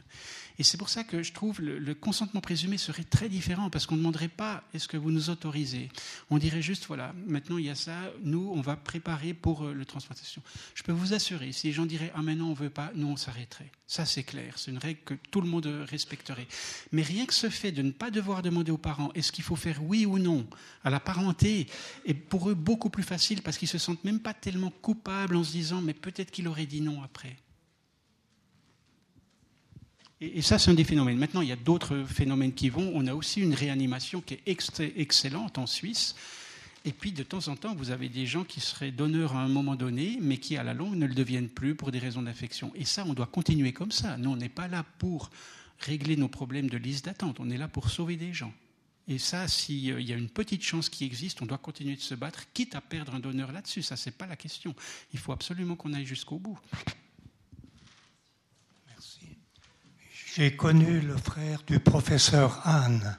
Est-ce que ces recherches ont abouti sur le cœur artificiel? Alors eux, oui, c'était l'époque, si vous voulez, c'est les années 80 à peu près, où on, le principe c'était vu qu'on, dans une transplantation, on enlève le cœur, on en met un nouveau et ça marche, euh, on se disait, bon, on enlève le cœur, on met une machine à la place. Et puis on a beaucoup développé ça. Alors euh, Anne avait fait ça avec le, le, poly, entre autres. Enfin, il avait beaucoup travaillé à Sion, avec un ventricule qui était, un cœur qui était assez ingénieux, parce qu'il avait une sorte de septum qui bougeait comme ça et qui pompait une fois d'un côté, une fois de l'autre. C'était assez nouveau comme, comme système. Mais on est presque tous revenus en arrière, parce que les machines sont compliquées, plus c'est compliqué, plus les chances d'avoir un problème sont grandes. Si la machine foire pendant 4 minutes, votre patient meurt. Et quand les Allemands arrivent et disent mais on remplace plus le cœur, mais on l'assiste, et si la machine embête, votre patient a quand même toujours les 2 litres de base, il arrive à l'hôpital, il a la tête qui tourne, il n'est pas bien, il sent mais il vit encore. Et vous avez le temps, c'était à l'extérieur, vous pouviez changer la machine, on y arrivait, même sans l'endormir, et il repartait après euh, de nouveau en, bonne forme. Et ça, ça a tout changé les choses. Puis après, le deuxième truc, c'est de faire qu'une moitié du cœur, etc. Ça, ça a été les grandes étapes des années 90 et des années 2000. Alors, le cœur artificiel, le, le, cœur total, il a pratiquement disparu. Il y a les Français qui nous l'ont ressorti il y a une année, et quoi, on était tous un peu surpris, je dois dire. Alors, euh, nouvelle technologie, il est bien. Moi, j'ai mon quand même fait penser au Concorde. Super machin, mais est-ce qu'on peut, est-ce qu'on peut se l'offrir? Parce qu'il coûte vachement cher, ce truc.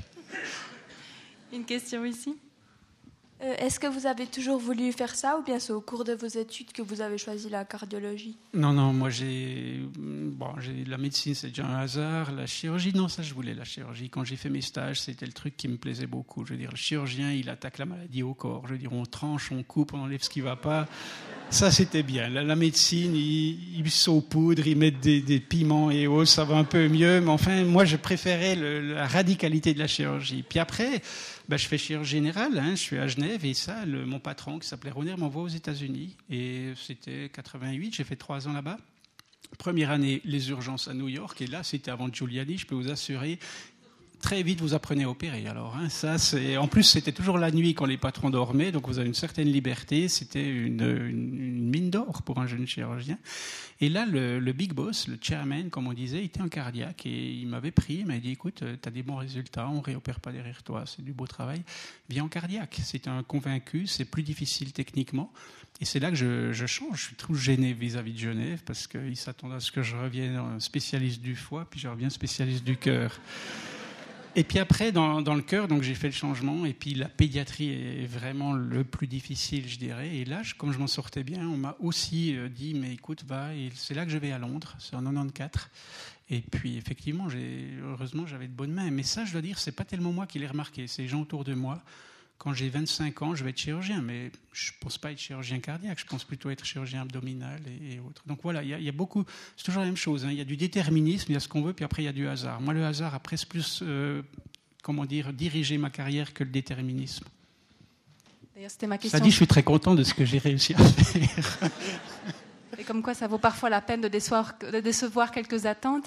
Mais ça m'amène à l'autre question, c'est dans votre métier, euh, et sans vouloir être trop romantique, mais c'est vrai, quelle est la part, on, on sent qu'il y a tout ce savoir-faire, ces mains d'or, comme je, je l'évoquais au début, mais quelle est la part d'irrationnel, ou, ce sursaut où vous dites, c'est- pas objectif, c'est pas rationnel, mais je, mais je, mais je sens, j'ai une intuition qu'on doit insister pour sauver la personne. Est-ce que vous pouvez nous en dire un peu? Le cœur est sûrement l'organe le plus étudié de l'organisme. Parce que d'abord, c'est des maladies très fréquentes. En plus, ça ramène beaucoup d'argent, donc euh, il y a beaucoup de gens qui sont très intéressés. C'est celui qui a été décortiqué le plus. Regardez les images cardiaques, on les a mais en trois dimensions, des vidéos. Vous avez vu ce que je vous ai montré, c'est qu'une petite partie. Et aujourd'hui, si vous voulez, ça c'est le côté incroyable du cœur, il est assez prédictif on peut, le, on peut le mesurer en fréquence, en puissance, en watts, en ceci, en cela, et on sait que là, tout d'un coup, cette valve vous bouffe tant de watts alors qu'il produit tant, ça vaut la peine de changer. Et ce que vous obteniez, ce que vous vous attendez à obtenir, est généralement réalisé. Et il y a de moins en moins, si vous voulez, d'incertitude. Après, il y a d'autres phénomènes qui entrent en ligne de compte là-dessus. Comme je vous disais, la transplantation, tout d'un coup, vous contrôlez nettement moins le système parce que vous avez une asphyxie de 3 heures d'un coup, alors que dans les autres systèmes, même si vous avez un arrêt cardiaque de 3 heures, généralement, si vous faites bien votre travail, il repart avec la même force. Et donc, aujourd'hui, c'est beaucoup plus euh, contrôlable et on a moins la trouille que j'ai connue au début, que je, où là, il y a encore des tas d'interrogations, où tout d'un coup, on, remet du sang chaud et ce cœur ne veut vraiment pas partir et on ne comprenait pas pourquoi. Et, tout d'un coup, on devait annoncer aux parents ou, aux autres, ça n'a pas marché, votre patient, il est mort sur table aujourd'hui, mais c'est exceptionnel. Ça se voit pratiquement plus jamais. Alors après, il y a ce côté quand même, euh, alors euh, quand on est à fond dans le truc, on veut battre ces, ces 8000 mètres, on regarde un petit peu les liens. Puis après, bien sûr, c'est peut-être l'âge, la sagesse, je ne sais pas comment le dire, on prend un petit peu de recul, puis des fois, moi, je reprends le vertige en me disant, mais c'est quand même incroyable, quoi, qu'on arrive à arrêter ce cœur pendant une heure et qu'il repart avec la même force, qu'on arrive à faire ça. Et surtout qu'on arrive à changer des destins, mais qui sont voués à aller dans le mur en quelques jours et tac, vous redonnez, mais c'est un changement, un, un cours fluvial que vous changez. Et ça, des fois, ça, ça vous reprend et vous vous dites, mais mon Dieu, il y a quelque chose qui est, qui est- qui est absolument incroyable ici. Mais quand on presse le bouton et que l'électricité arrive, on pense tous que c'est normal, mais quand on y pense, c'est quand même quelque chose d'extraordinaire d'avoir tout d'un coup de l'électricité en faisant ça. Et c'est un petit peu la même chose dans, dans, dans mon travail. Moi, je me souviens quand j'étais à l'école, il y a un prof qui il était assez théâtral comme ça, il nous parlait de cette fameuse ligne de partage des eaux. Et il disait, il y a une ferme, si la goutte d'eau tombe sur un pan, elle va aller dans le Rhône et puis dans la Méditerranée, puis de l'autre côté, elle va aller dans le Rhin. Et moi, je me dis, mais des fois, c'est exactement ça. On a une goutte d'eau qui arrive comme ça, elle devrait aller dans, dans, dans le Rhin. On souffle dessus, puis on réussit à la faire passer de l'autre côté. Et au lieu de se retrouver tout au nord, elle se retrouve tout au sud. Faut le vertige, ça. Hein?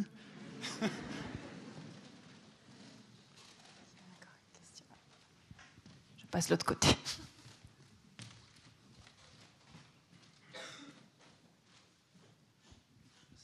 Je ne sais pas si euh, je peux vous poser une question qui est peut-être un petit peu euh, difficile.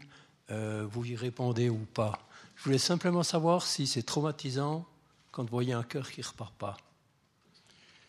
Ben, certains, oui. Il y a des fois, vous savez, euh, vous arrivez dans une situation désespérée, c'est sous massage cardiaque, vous faites tout ce que vous devez faire.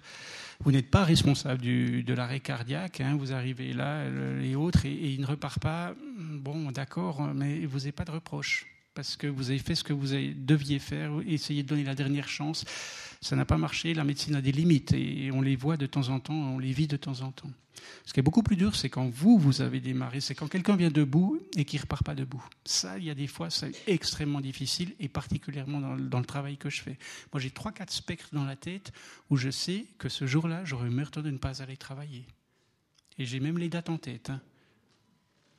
Là, j'ai eu des nuits difficiles. Ça, c'était le genre de truc où on se dit, mais bon Dieu, pourquoi je fais ça? Pourquoi je veux ce stress-là et autres?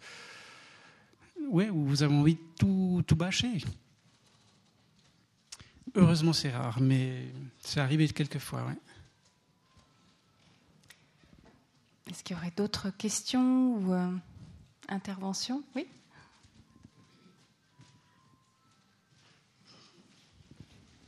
Est-ce qu'il arrive quelquefois que des parents refusent qu'on opère leur enfant, qui comprennent pas que ça peut lui sauver la vie, par exemple?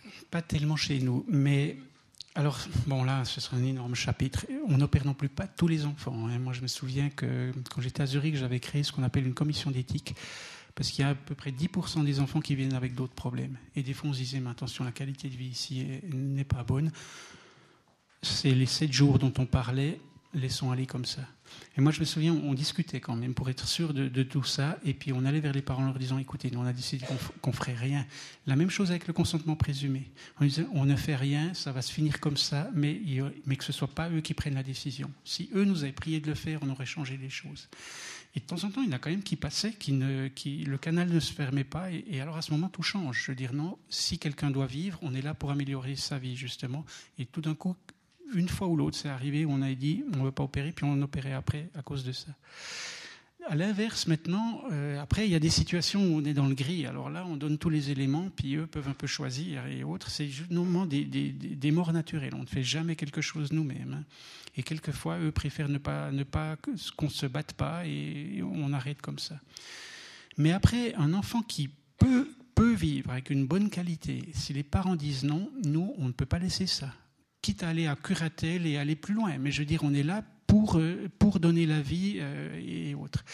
Ça, c'est arrivé une fois ou l'autre on sentait un enfant qui n'était pas désiré et tout d'un coup il y avait ce problème et on essayait et autres. Mais j'ai vécu ça peut-être une fois, deux fois, pas plus. Généralement, les parents sont quand même pour le bien de leur enfant. Et surtout ici, maintenant, où toutes les naissances sont un peu contrôlées. Voilà. Ah, non, il suffit de dire voilà, et puis des mains se lèvent. J'ai juste une question. euh, donc, vous, vous faites que les enfants Un Non. pédiatre? Non, non, non, non, je fais aussi les ouais. adultes. Donc Ah si ouais, vous avez ouais. un problème. Justement, c'est bon à savoir. C'est bon à savoir. Ouais, ouais. Non, mais je Et fais puis- les adultes dans le temps qui me reste. Et Ouais. c'est sûr que mais la grande. Et puis, comme vous avez peut-être entendu parler, je vais, à partir de fin de l'année, être responsable aussi de la pédiatrie de Genève. Ouais. Donc, j'ai fait venir un, un collègue, professeur, qui est excellent, qui va prendre la partie adulte, parce que moi, j'arriverai. Ce sera toujours plus dur pour moi. Justement, ben à Lausanne, c'est les gens de la Suisse, c'est les gens de Lausanne. C'est comment ça se passe Ah ben disons, c'est en tout cas, c'est la Romandie, je dirais. la La Romandie. Se partage avec Genève et Lausanne, un peu à Berne aussi. Mais venez à Lausanne plutôt. Ah.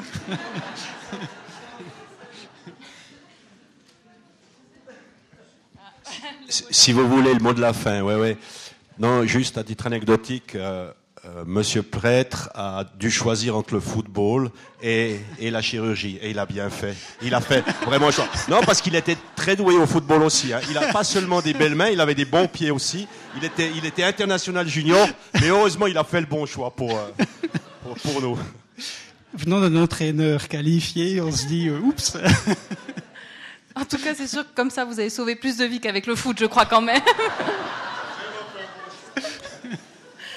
Très bien, ben, je vous propose que- qu'on s'arrête là puisqu'il y a encore un verre de l'amitié qui vous attend juste à côté. En tout cas, bravo et merci. Merci.